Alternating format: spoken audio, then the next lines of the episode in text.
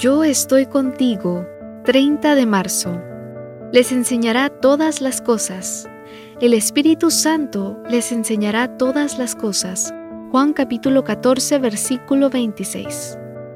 Aún me quedo atónito cuando recuerdo la entrevista que Ilia Calderón, una periodista afrocolombiana de Univisión, le hizo a Christopher Barker, un reconocido líder del grupo supremacista blanco Klux Klan.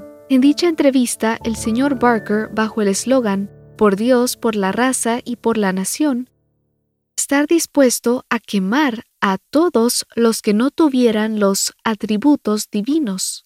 De acuerdo con Barker, básicamente son dos atributos, ser blanco y tener los ojos azules.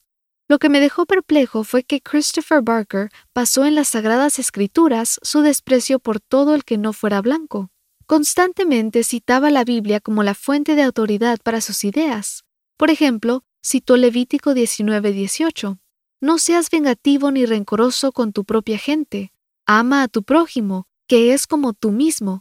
Mientras con los ojos llenos de ira, le decía a la entrevistadora que le era imposible tratarla como su prójimo, porque la Biblia se lo prohibía. Según Barker, dicha cita bíblica limitaba la palabra prójimo a su propia si no eres de su propia gente, entonces no eres su prójimo.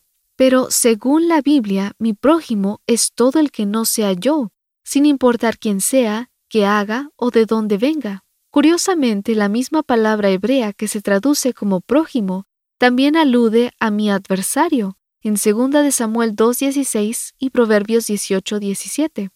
Juan, Pablo y Santiago citaron Levítico 19.18, y ninguno de ellos interpretó el pasaje como lo hizo Barker.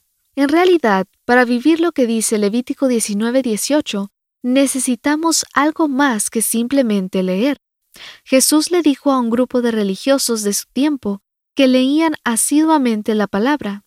El error de ustedes es que no conocen las escrituras. Mateo 22:29.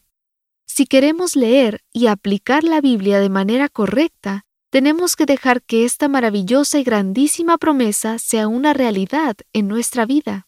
El Espíritu Santo les enseñará todas las cosas. En Juan 16:13, Jesús agrega que el Espíritu nos guiará a toda la verdad.